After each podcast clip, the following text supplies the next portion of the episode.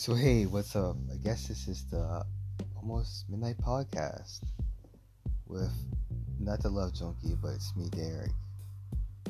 It's been a quite a few interesting weeks. This whole I call it the fog. It's a pandemic, and it really is saddening.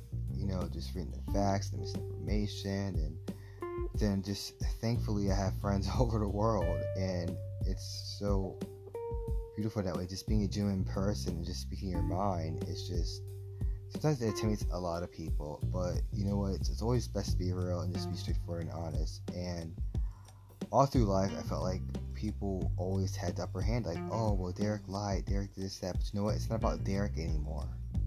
I'm a full grown man.